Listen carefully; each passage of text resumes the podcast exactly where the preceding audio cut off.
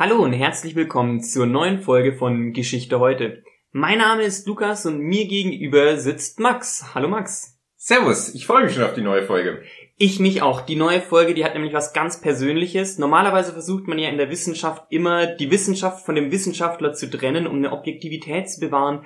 Heute haben wir allerdings eine wirklich persönliche Folge, denn du, Max, wirst nächste Woche heiraten. Ist das richtig? Ja, persönliche Veränderungen in meinem Leben und äh, wir dachten uns, es gibt doch nichts Besseres, mal das als Anlass zu nehmen, als über ein Thema zu reden, ähm, was sonst gar nicht so präsent ist in der Geschichtswissenschaft oder auch sonst in der Wissenschaft, hört man gar nicht so häufig, nämlich Ehe.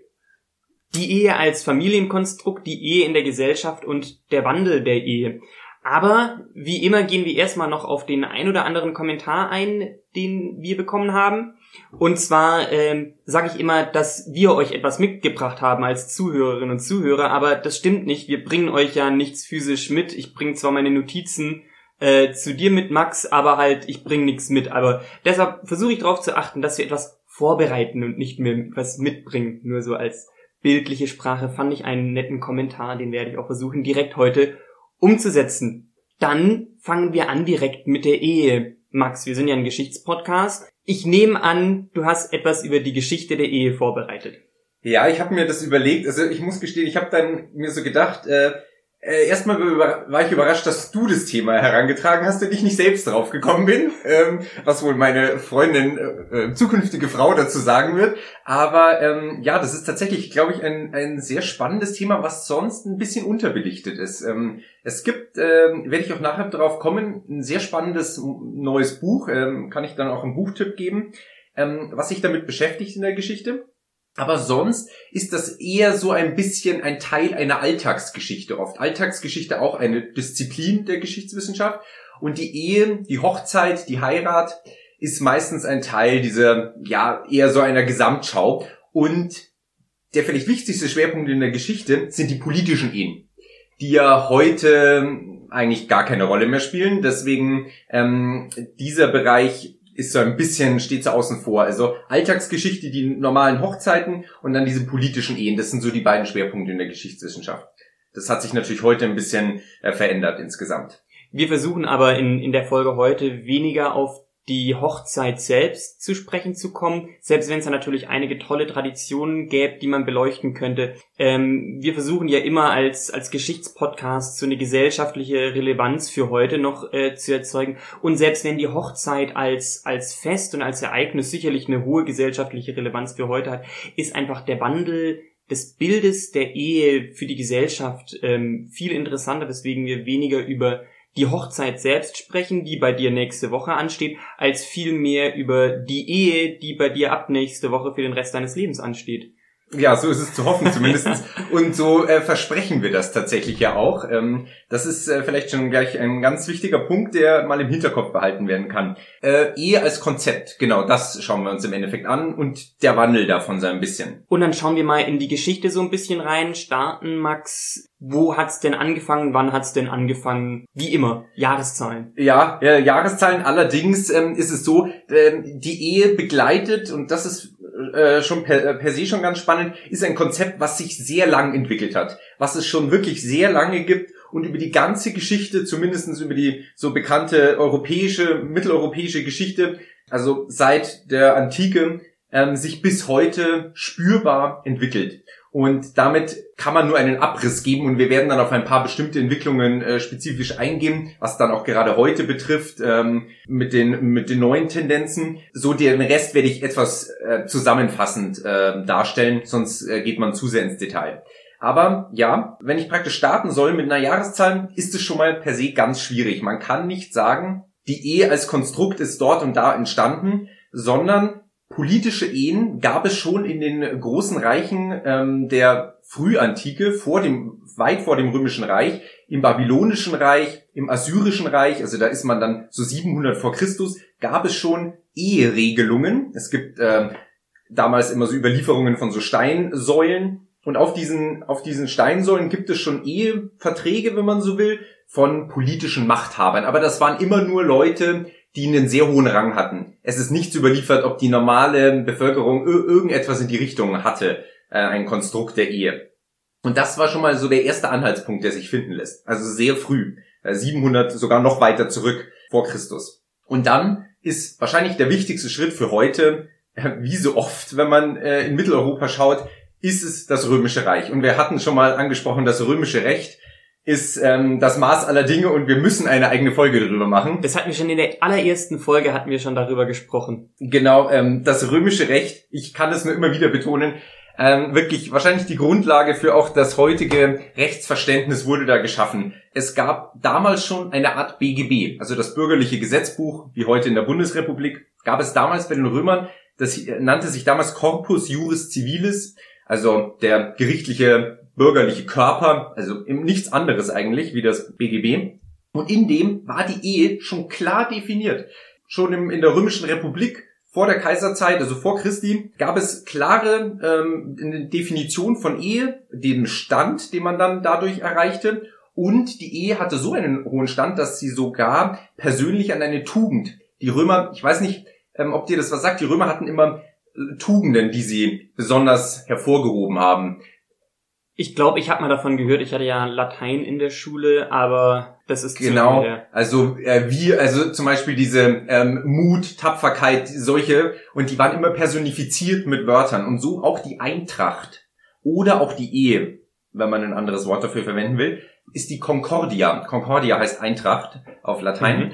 Und diese Concordia ist die personifizierte Tugendbegriff für eine gute Ehe. Und das war im Rom praktisch, das sieht man daran, wirklich ein Maß aller Dinge. Er hatte, so wird es teilweise überliefert, einen heiligen Status, diese Ehe. Für die Ehe im Römischen Reich war entscheidend die materielle Hinsicht. Es gab einen Familienvater, ähm, einen Pater Potestas, also den mächtigen Vater, und der hat die Ehen in der Familie entschieden. Der hat entschieden, sein Sohn heiratet die, seine Tochter heiratet den. Ähm, es kam dann auch dazu, dass der Vater entschieden hat, sie sollen sich scheiden lassen, wenn zum Beispiel der Sohn irgendwie in Germanien ablieb und nie wieder zurückkam oder so. Also dieser Vater hat es da noch entschieden. Es war sehr hierarchisch im Römischen Reich.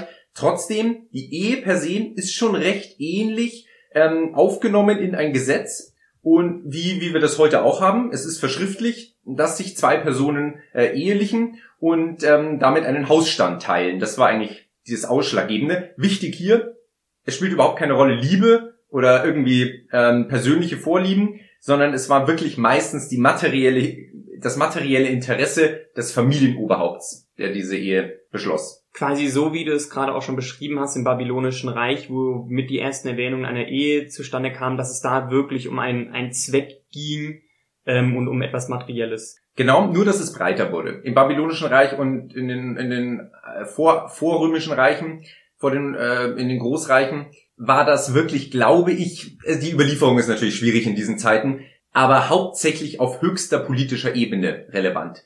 Bei den Römern war das in, bei den Römer, römischen Bürgern, nicht natürlich auf den unteren äh, Ständen, bei den nicht-römischen Bürgern, bei den Sklaven äh, gar nicht zu sprechen, aber bei den römischen Bürgern, was ja doch recht viele waren im römischen Reich dann, war das wichtig. Das Konzept der Ehe, das wurde geschlossen. Es war nicht nur die politische Bedeutung, eben wie damals, sondern schon das materielle Interesse im Vordergrund.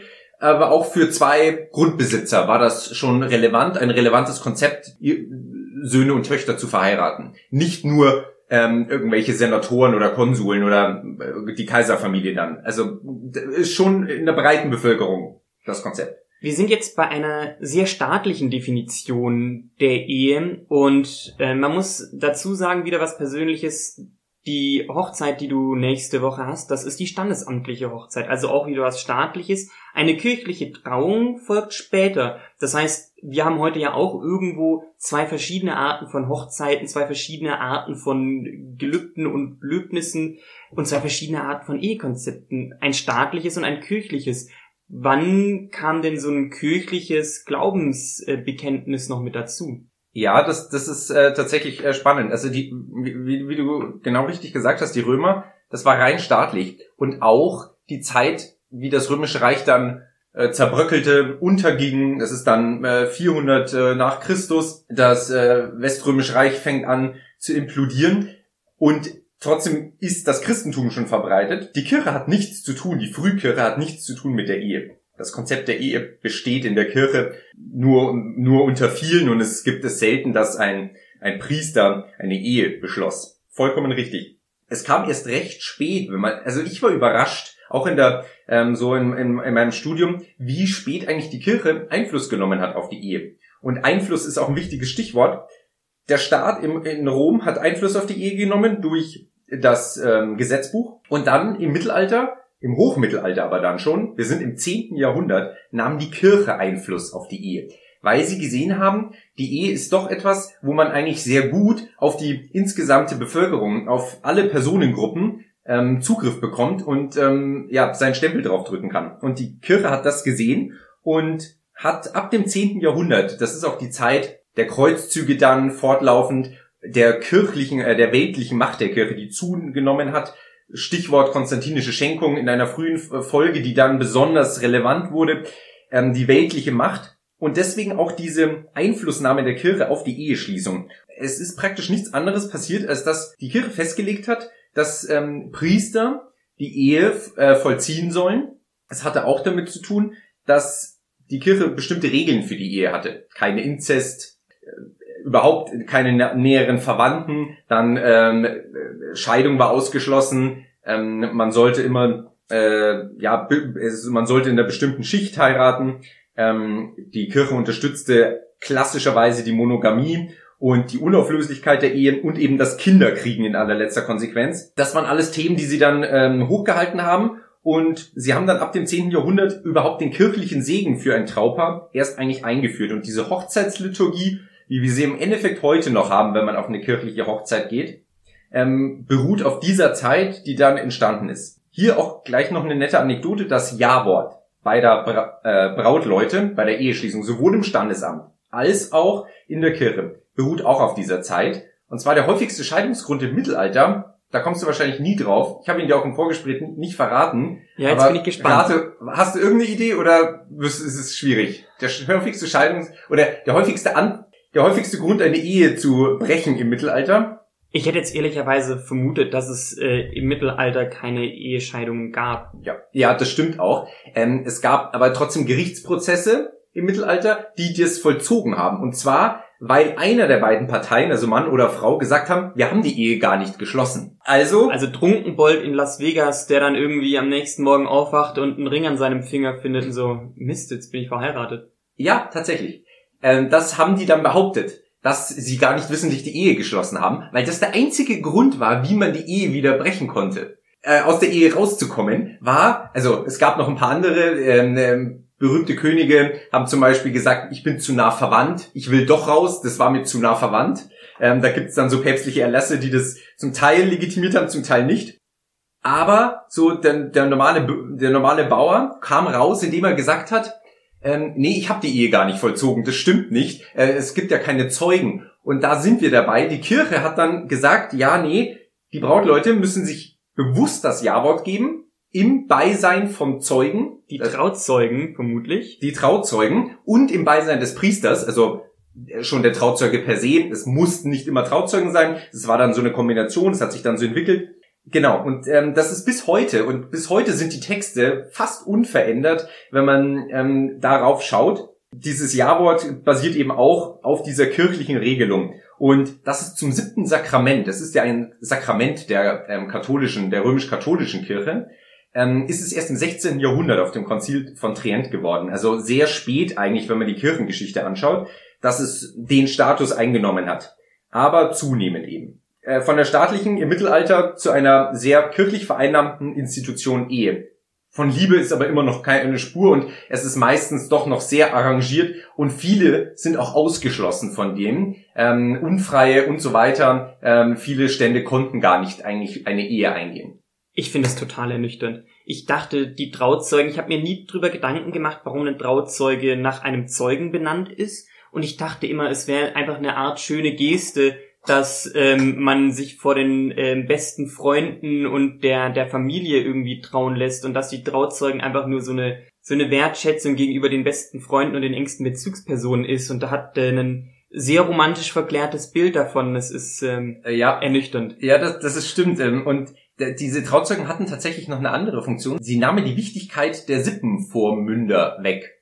Also der, der Sippenvorsteher, der Vormund der Braut, meistens dieser in, im, im Römischen Reich, der Pater Potestas, der wurde zurückgedrängt, weil die Trauzeugen ähm, bei der Ehe eben das bezeugten, dass die Ehe geschlossen wurde. Der Vormund wurde dadurch zunehmend unwichtiger in den kirchlichen Trauungen. Ähm, so war da der Übergang. Also ja, Trauzeuge tatsächlich ähm, äh, eine, eine spannende Sache. Ja, und da sind wir dann schon ein bisschen, jetzt haben wir eigentlich die staatliche und die kirchliche uns schon angeschaut. Ähm, beides, was es ja bis heute dann im Endeffekt so ein bisschen noch gibt. Ich bin auch erstaunt, dass das Konzept, wie wir heutzutage unsere Ehen schließen, ähm, dass das auf so einem Art Disput und auf einem Konflikt beruht, habe ich manchmal das Gefühl, bei dem, was du gerade erzählt hast, zwischen dem Staat und der Kirche, wie kann man am besten auf die Bevölkerung Einfluss nehmen? Und ich hätte irgendwie verklärt im Bild gehabt, dass die Ehe ein Konstrukt ist, was erst von der Kirche kommt, um, um das so zu machen. Aber es war ja eigentlich andersrum, dass es die Ehe als Konstrukt viel älter und viel stärker ist als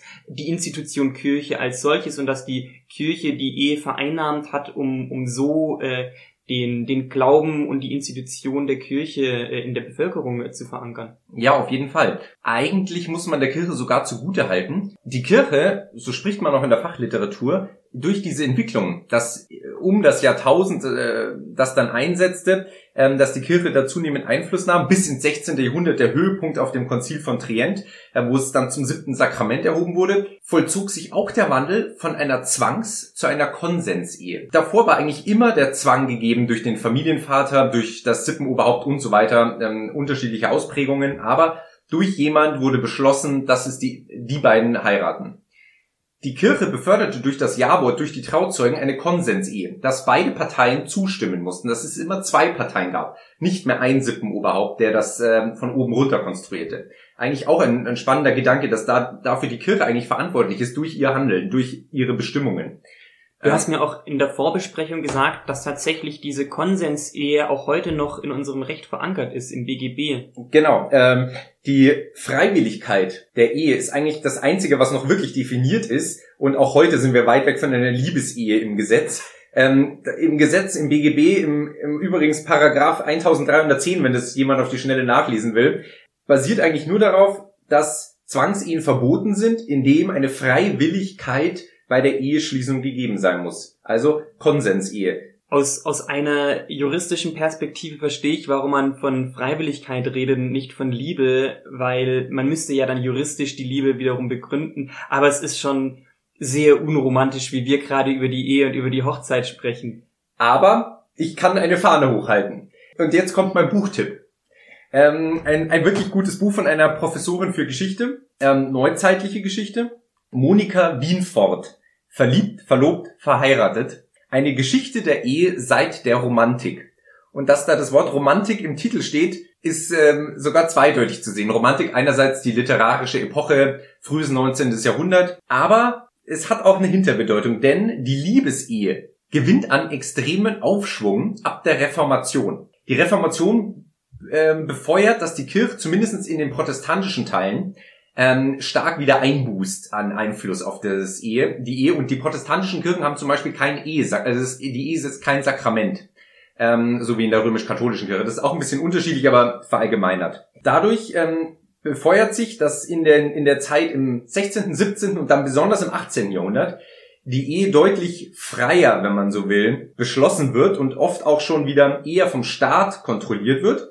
In dieser Übergangszeit findet man auch das Thema der Liebe zunehmend aufkommen. Und ich möchte hier Friedrich Schlegel äh, kurz zitieren, der auch in diesem Buch von Monika Wienfort äh, zitiert wird. Und Monika Wienfort ähm, schreibt grundsätzlich über die Eheschließung in dieser Zeit, was da eine Rolle spielte. Und sie zitiert da Friedrich Schlegel, den Philosoph und Schriftsteller, ähm, um 1800, äh, ein Vertreter der Frühromantik, der sagt in einem Roman von ihm, ich kann nicht mehr sagen, meine Liebe oder deine Liebe, beide sind gleich und vollkommen eins. So viel Liebe als Gegenliebe. Es ist Ehe. Äh, sagt schon sehr viel aus. Hier verbinden sie Liebe und Ehe komplett miteinander das ist schon ein sehr starkes Bekenntnis und das spiegelt auch die Zeit so ein bisschen wieder. Das ist ja auch ein kompletter Wandel zu dem, was wir gerade gehört haben, zu dieser Zwang und zu dieser Nutzenehe, wie man sie eigentlich kennt, seitdem es die Ehe gibt, also im, im frühen babylonischen Reich, 700 Jahre vor Christi. Und jetzt sind wir im 18. Jahrhundert, also es hat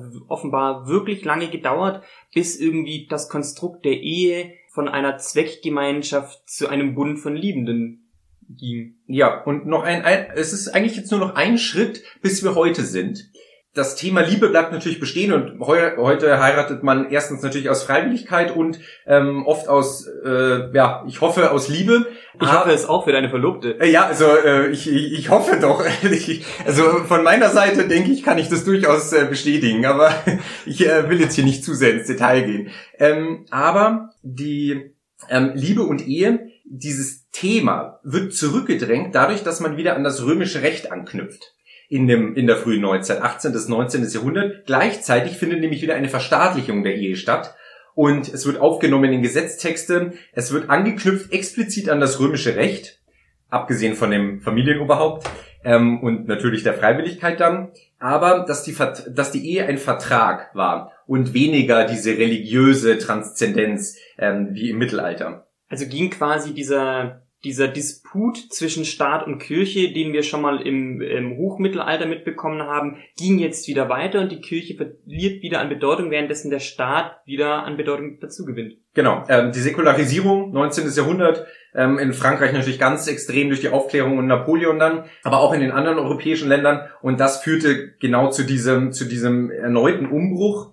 Trotzdem waren die kirchlichen ähm, Feiern und die Hochzeitszeremonie Teil ähm, der Alltagskultur und der Alltagsgeschichte. Zwar wurde es dann staatlich wieder bestimmt, aber die kirchlichen Feiern bleiben ja im Endeffekt, auch wenn sie jetzt zunehmend zurückgedrängt werden, durch eine, ja oftmals trotzdem durch eine Art Ersatzzeremonie bis heute bestehen. Also das muss man sagen. Aber so äh, ist eigentlich die Entwicklung ähm, der Ehe bis heute, die sich ja in den letzten Jahren aber dann auch eigentlich ähm, nochmal ähm, ja, weiterentwickelt, äh, das Konzept der Ehe, wenn man, oder? Wenn man das so heute betrachtet. Genau, ich hätte jetzt auch so einen kleinen geschichtlichen Cut gemacht. Wir haben jetzt nämlich sehr stringent, sind wir der, der Zeitlinie gefolgt, seit der ersten Erwähnung der Ehe. Jetzt machen wir aus zwischen dem 18. und 19. Jahrhundert einen Cut und kommen mal auf die heutige Ehe zu sprechen. Man liest in regelmäßigen Abständen in der Zeitung oder ähm, auf sonstigen Medien davon, dass die Ehe als Konstrukt ausgedient hat. Man sieht, dass die Scheidungsraten hochgehen. Ähm, die Anzahl der Eheschließungen geht zurück. Da werden wir auch permanent darauf hingewiesen in, in, den, in den Vorgesprächen oder ständig kriegt man das gesagt. Und dann wird auch darauf äh, verwiesen, dass, ach, die Ehe hält doch eh nicht mehr. Übrigens im Schnitt 19,4 Jahre. Also die Ehe hält eh nicht mehr für ein Leben lang, sondern für 19,4 Jahre. Ich glaube, danach, in 19,4 Jahren könnt ihr dann nochmal eine Feier machen, dass ihr es geschafft habt. Ja, ich äh, werde mir das mal einspeichern, schnell in meinem Kalender. Die Frage ist, die ich jetzt aus dem geschichtlichen Kontext stellen würde, wie kam es denn zu dieser Entwicklung, dass die Ehe heutzutage an Bedeutung verliert, weil auch im 18., 19. Jahrhundert die Liebesehe war was Wichtiges für die Leute und für die Gesellschaft. Das hat sicher was mit dem gesellschaftlichen Wandel und dem ja wiederum geschichtlichen Fortschreiben der Politik eigentlich zu tun, denke ich, oder? Hauptsächlich der wie ähm, wie die Gesellschaft gesehen wird und äh, wie sie sich selber präsentieren will. Denke ich, denke ich auch. Ich glaube, dass da tatsächlich auch die Aufklärung einen großen Beitrag geleistet hat, ähm, die zu einer selben Zeit ging, die natürlich auch irgendwie zum zum Zweck hinten dran hatte, dass es da plötzlich um um eine um einen Individualismus ging, der letztlich nichts anderes ist als eine Selbstzweckhaftigkeit ähm, dass plötzlich der, der Mensch als denkender, als denkendes Individuum wahrgenommen wird und nicht mehr als Kollektiv.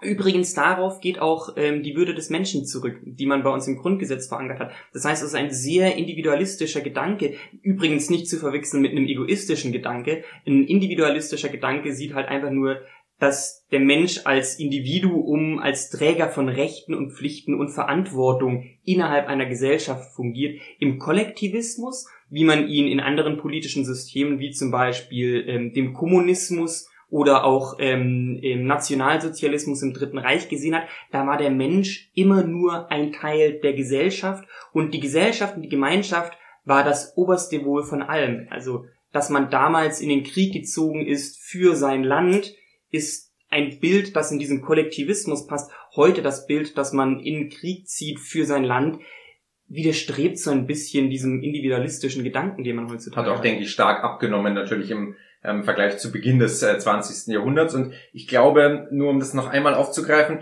diese, Individu diese individuelle Gedanke der Aufklärung wurde vielleicht ein bisschen verschleppt, ähm, bis der wirklich in der Gesellschaft, in der breiten Gesellschaft ähm, zur Geltung kam durch die politischen Systeme, durch die Umwälzungen im 19. Jahrhundert zur Nationalstaatsbildung hin, dann einem sehr starken Nationalstaat meistens in Europa, gerade in Deutschland, der dann nochmal sogar übertroffen wurde von einem, einem, einem Dritten Reich, einer nationalsozialistischen ähm, Idee, die das alles verdrängt haben. Aber dann ist es praktisch aufgegangen, nach dem Zweiten Weltkrieg ist es aufgegangen und dieser individuelle Gedanke ist ähm, ja plötzlich losgeschossen. Man sieht es ja in vielen Lebensbereichen. Die Ehe um darauf zurückzukommen, ist dann eine Ausprägung davon. Da sieht man auch so ein bisschen als, als Gegenreaktion zu diesem Kollektivismus, den man in der ersten Hälfte des 20. Jahrhunderts hatte, dass es in der zweiten Hälfte des 20. Jahrhunderts eine Anti-Ehe-Bewegung gab. Also damals, äh, gerade in den 70er Jahren, hat man, gab es Bewegungen, wo man gedacht hat, nee, die Ehe als Konstrukt hat ausgedient. Das waren wirklich äh, Bewegungen, philosophische, die haben gesagt, nein, die Ehe die ist schlecht für das Individuum. Das funktioniert gar nicht mehr. Und ganz so krass ist es heute nicht mehr, oder? Das hat sich auch wieder ein bisschen umgekehrt zumindestens. Diese, diese ganz krasse Abschaffung. Diese ganz krasse Abschaffung auf jeden Fall. Wir sind jetzt in, in, in einem, ähm, in einer anderen äh, wissenschaftlichen Disziplin. Wir sind nämlich jetzt in den Kulturwissenschaften.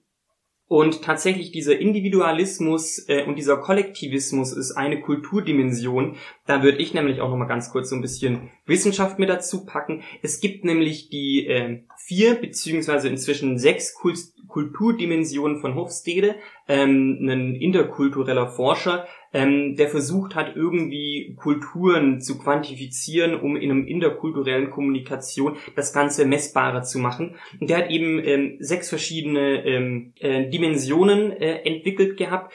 Ich nehme an, jede von denen werden wir irgendwann mal im Laufe einer Folge vorstellen, bevor ich die jetzt runterrassel und ihr alle abschaltet. Gerade weil die auch in der Geschichtswissenschaft tatsächlich äh, einen hohen Stellenwert hat, diese kulturwissenschaftlichen Perspektiven. Und ähm, nicht zuletzt äh, werden wir die sicher nochmal einbringen. Und eben eine davon ist dieser Individualismus äh, und der Kollektivismus. Und heutzutage in unserer heutigen Gesellschaft ist der Individualismus, also zumindest in unserer heutigen westlichen Gesellschaft, gerade im deutschen Raum, ist der Individualismus sehr groß geschrieben. Das sieht man übrigens auch daran, es gibt ein ähm, Zukunftsinstitut, die Zukunftsforschung betreibt, betreibt. Die versuchen also zukünftige Trends, äh, die die Gesellschaft äh, im Allgemeinen beeinflusst, ähm, rauszukristallisieren. Und einer dieser Megatrends, wie die heißen, ist tatsächlich der Individualismus. Der, der wird auch so genannt. Und das finde ich ganz interessant, dass wir den seit eigentlich der zweiten Hälfte des 20. Jahrhunderts sehen. Jetzt vor lauter Theorie und Kulturwissenschaften kommen wir wieder zur Ehe zurück. An der sieht man das tatsächlich auch. Da ist dann, wird dann die Ehe Spielball dieser Bewegung vom Kollektivismus zum Individualismus, so dass genau das passiert, was man heutzutage immer liest, dass die Eheschließungen abnehmen, dass die Bedeutung der Ehe abnimmt. Ähm, ich habe jetzt mal ähm, ein paar Zahlen und ein paar Fakten raus recherchiert und zwar gab es in den 1950er Jahren eine Eheinzidenz. Bei, bei 1000 Einwohnern gab es elf Eheschließungen Inzidenz, dachte ich, ist in der aktuellen Zeit ein guter Wert, um irgendwie den Menschen was zu verdeutlichen. Das ist so ein wissenschaftlicher Begriff, der in den Alltag eingegangen ist. Wunderbar, das ist so Alltagswissenschaftsbegriffe, die sind super zum Nehmen, dann muss man die nicht noch neu erklären. Und seit den 1990er Jahren liegt dieser Inzidenzwert an Eheschließungen pro 1000 Einwohnern bei 5. Also hat sich halbiert. Jetzt aber das Faszinierende ist tatsächlich, seit 1990 ist diese Ehe-Inzidenz stabil bei 5 geblieben. Die schwankt natürlich, aber das sind Schwankungen innerhalb eines ähm, statistischen Fehlerradius. Man kann sagen, die ist relativ gleich geblieben. Trotzdem gibt es auch andere Phänomene, eine Ausdifferenzierung der Ehe, äh, oder? Also äh, das Ehekonstrukt wird einfach erweitert und äh, nicht nur weniger wie in den 50er Jahren, was aber auch so ein bisschen der Hochpunkt war in der in der Geschichte der Ehe. Da hat sich das nochmal so ein bisschen kumuliert in der kirchlichen Trauung ähm, sondern auch die Ausgestaltung der Ehe oder die Formen der Eheschließung sind auch äh, viel verschiedener heute. Das ist der absolute richtige Punkt, auf den ich nämlich jetzt hinaus will, dass das Konstrukt der Ehe nicht mehr das klassische Familienbild ist, wie man es in den 50er Jahren oder früher hatte, Mann, Frau, zwei Kinder. Sondern dass inzwischen das Konstrukt der Ehe ein viel weiter gefasstes Feld ist, weil halt eben auch dieser Individualismus das Konstrukt der Ehe ähm, getroffen hat. Erst war nämlich die Reaktion auf diesen Individualismus, okay, die Ehe als Konstrukt hat ausgedient, aber man hat festgestellt, die Ehe ist, ist stärker als die staatliche Institution. Die Ehe gibt's ja auch schon so lange. Die Leute wollen heiraten. Liebe kann man ja nicht verbieten. Liebe ist ja kein Effekt, der sich irgendwie wandelt. Liebe ist da und diese Liebe in einem Verbund auszudrücken, den wird es auch weiterhin geben. Und so wandelt sich tatsächlich eher das Bild der Ehe, als dass die Ehe als Konstrukt ausgedient hat. Ähm, und in diesen Trend, finde ich, passt wunderbar auch hinein, dass es seit 2017, ähm, also seit 2017 beschlossen, seit 2018 eingeführt, die gleichgeschlechtliche Ehe in Deutschland gibt, die das Konstrukt der Ehe, wie man es ähm, aus dem 20. Jahrhundert kennt, einfach nur auflockert in den modernen Individualismus hinein, ähm, was aber auch, wenn man sich den geschichtlichen Kontext ähm, anschaut, was du mir gerade erklärt hast oder was du uns auch gerade erklärt hast, eigentlich wunderbar passt, dass nämlich die Ehe kein staatliches oder kein kirchliches Konstrukt ist, sondern zwar erst ein Zweckkonstrukt gewesen ist, aber dann als Liebeskonstrukt ähm, übergegangen ist. Ja, und immer ja eigentlich eher äh, beeinflusst wurde, das äh, Konstrukt hergenommen wurde. Und äh, heute ähm, der gesellschaftliche Wandel spiegelt sich wieder in der Gesetzgebung und ähm, ja, in, in dieser Ausprägung. Das ist ja äh, schon sehr spannend, dass das bis heute dann auch so ein aktuelles Thema ist. Äh, und die Ehe dann trotzdem noch auch in der Politik dann den Stellenwert findet, weil die Gesellschaft eben daran durchaus Aktualität abgewinnt und ähm, den gesellschaftlichen Wandel und Fortschritt ähm, ja darin sieht. Das ist äh, tatsächlich ganz spannend. Ich habe auch in, in dem Zusammenhang von Ehen müssen wir leider, Max, auch kurz über Scheidungen sprechen. Und dann habe ich eine ähm, ganz interessante Studie, Studie aus den 1990er Jahren in unserer Vorbereitung gefunden. Also Wissenschaft wandelt sich ja auch. Das ist ja auch bei dir in der Geschichtswissenschaft äh, Wissenschaften so, dass sich Wissenschaft ändert. Ähm, und in dieser Studie aus den 1990er Jahren stand halt eben drin, dass der Individualismus die Ehen zerstören würde und dass es deswegen zu Scheidungsraten oder zu dieser hohen Scheidung kommt. Weil tatsächlich haben dann bis in die 1990er Jahren die Scheidungen zugenommen. Witzig und faszinierend finde ich auch, dass die Scheidungen tatsächlich seit den 1990er Jahren wieder abnehmen. Also dieses Bild der zunehmenden Scheidungen stimmt eigentlich seit, seit 30 Jahren gar nicht mehr. Ähm, ich denke, da müsste man das Fass jetzt auch nochmal erweitern. Das müsste man das Fass erweitern, äh, aber... Weil da ja mehr ähm, Punkte auch zuspielen, Thema Finanzen, Thema äh, Gleichberechtigung der Frau, da sind natürlich viele Themen, äh, die das anschneiden. Genau, das wollte ich nämlich sagen, dass, dass diese Scheidungsrate, die zwar immer noch höher ist als in den 1950er oder 1960er Jahren, kein primärer Effekt des Individualismus ist, sondern es ist den Menschen schlichtweg einfach finanziell möglich, sich scheiden zu lassen. Wenn man an die Ehe in den, im 20. Jahrhundert denkt, dann gab es die Hausfrau, die hatte keinerlei Berufsausbildung, sie hatte keinerlei Berufserfahrung, sie war finanziell abhängig von ihrem Ehemann. Das ist heute nicht mehr der Fall. Es gibt heutzutage alleinerziehende Mütter, die währenddessen arbeiten. Es gibt Patchwork-Familien. Das, das Feld dieser Familienumfeld ist viel weiter und es gibt auch mehr Möglichkeiten, dass eine Frau sagen kann, wenn ich keine Lust mehr habe, dann lasse ich mich scheiden und dann ist das vorbei. Und auch der Mann hat in dem Fall weniger Verantwortung, weil er das der Familienernähre ist. Dieses Bild kursiert ja ab und zu noch in der Gesellschaft. Das ist aber nicht mehr so. Das ist schon lange nicht mehr so. Aus dem Grund kann man sich plötzlich scheiden lassen und dann hat das auch gar nichts damit zu tun, dass irgendwie die Kirche das ähm, heute nicht mehr gutheißen würde, weswegen die Scheidungen damals so niedrig waren. Damals war das einfach schlichtweg nicht möglich. Also auch ein Teil des gesellschaftlichen Wandels aber äh, zum Abschluss äh, haben wir ähm, noch einen anderen Punkt, der heute und ähm, im 19. Jahrhundert zumindest schon recht ähnlich ablief. Ich äh, spreche jetzt mal fürs 19. Jahrhundert äh, und werfe mal das Stichwort Heiratsgesuche ein. Ähm, weil wir haben jetzt über Ehe gesprochen und wie es dazu kommt. Und heute im Individualismus ist ja doch etwas auch die Aussuchen des, das Aussuchen des Partners ein wichtiger, ein wichtiger Bestandteil der Gesellschaft. Ich erwähne nur Tinder mal ganz kurz. Ja, zum Beispiel. Aber es gibt ja recht viele andere äh, Plattformen. Ähm, Wir machen keine Schleichwerbung für Tinder. Ähm, es gäbe noch ähm, Parship. Unzählige aufzuführen. Ähm, äh, ja. Ich denke, da ähm, wird jeder fündig, ähm, glaube ich. Ähm, aber äh, Heiratsgesuche, also die Auswahl des Ehepartners und da ist eine sehr nette Anekdote zum zum Abschluss.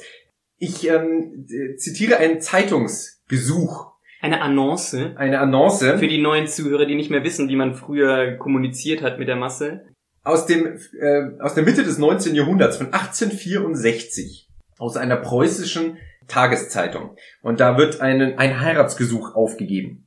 Ein geprüfter Buchbruder, Preuße, 31 Jahre alt, lutherisch, wünscht die Bekanntschaft einer jungen Dame oder Witwe zu machen, die bei sonst liebenswürdigen Eigenschaften und häuslichem Sinn ein disponibles Vermögen von einigen tausend Talern besitzt, durch welche ihm sein selbstständiges Etablissement ermöglicht würde finde ich eine sehr nettes ähm, Heiratsgesuch, auch wenn das heute sicherlich nicht mehr aktuell wäre und ich glaube, heute würde sich kaum jemand melden darauf, aber ich glaube, man würde sich heutzutage nicht mehr drauf melden, aber dieses Heiratsgesuch äh, würde Aufmerksamkeit erregen. Ja, definitiv. Auf jeden Fall. Also, in ein bisschen in neuerer Sprache. Mir ja. ist auch nicht klar, was ein Buchbruder ist. Ja, das ist tatsächlich auch gar nicht so leicht herauszufinden. Ähm, ich würde, äh, also äh, zwei Deutungen, ähm, eine Buchbinder oder ähm, Buchprüfer, also ähm, so eine Art äh, Wirtschaftsprüfer.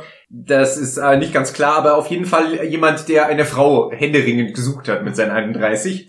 Das ist aber nur äh, die Anekdote zum Schluss, weil im Aufkommen der Massenmedien im, im 19. Jahrhundert, der, die Zeitung als sehr starkes Medium, ähm, gewann auch das Heiratsgesuch, weil das eben damals schon angefangen hat, sich zu individualisieren und äh, es keinen mehr gab, der die Ehen arrangiert hat, ähm, deutlich an Gewicht. Besonders für Frauen muss man sagen, weil es einen deutlichen Frauenüberhang gab. Männer starben sehr viel früher, besonders in dieser Zeit wegen Kriegen, ähm, weil sie oft unterwegs waren. Und ähm, deswegen sehr viel von Frauen. Ja, das ist äh, äh, es blieb trotzdem bis heute, dass man ähm, ja auf eine unterschiedliche Art und Weise über die Medien ähm, sich seinen Partner ausgesucht hat. Das fand ich äh, ganz nett. Also das Problem der Kennenlernen ist durchaus auch äh, im 19. Jahrhundert schon eins, was man in die Medien gab. Ist bekannt, ob das Besuch erfolgreich war? Nein, leider nicht. Äh, leider gab es nur diesen, also die Quelle ist dieser Zeitungsausschnitt und äh, leider nicht die Antwort darauf. Schade, sonst hätte ich direkt ähm, äh, dir, lieber Zuhörerin, lieber Zuhörer, empfohlen, das ist auch ein wunderbares Gesuch, um ins Tinder-Profil reinzuschreiben, was man gerade so sucht. Ich finde, das ist aber ein schönes Schlusswort, ein schönes Schlusszitat dass sich die Ehe als Institution gewandelt hat, von einer Zweckgemeinschaft hin zu einem Bund von Liebenden und dass die Suche nach ähm, der richtigen Liebespartnerin auch über Naußen damals wie heute noch weit verbreitet ist. Zum Abschluss, wie immer, freuen wir uns sehr über Kommentare und Anregungen. Ich habe mir auch mal gedacht, ähm, wenn einer von euch Ideen und Anregungen hat für zukünftige Themen, wenn einer sich denkt, könntet ihr nicht mal über folgendes Thema reden, wir sind auch gerne offen und, und bauen neue Themen ein. Also schreibt uns gerne und dann, Max, bleibt mir nichts anderes zu übrig, als zu sagen, bis in zwei Wochen. Ja, ich freue mich drauf. Ciao. Ciao.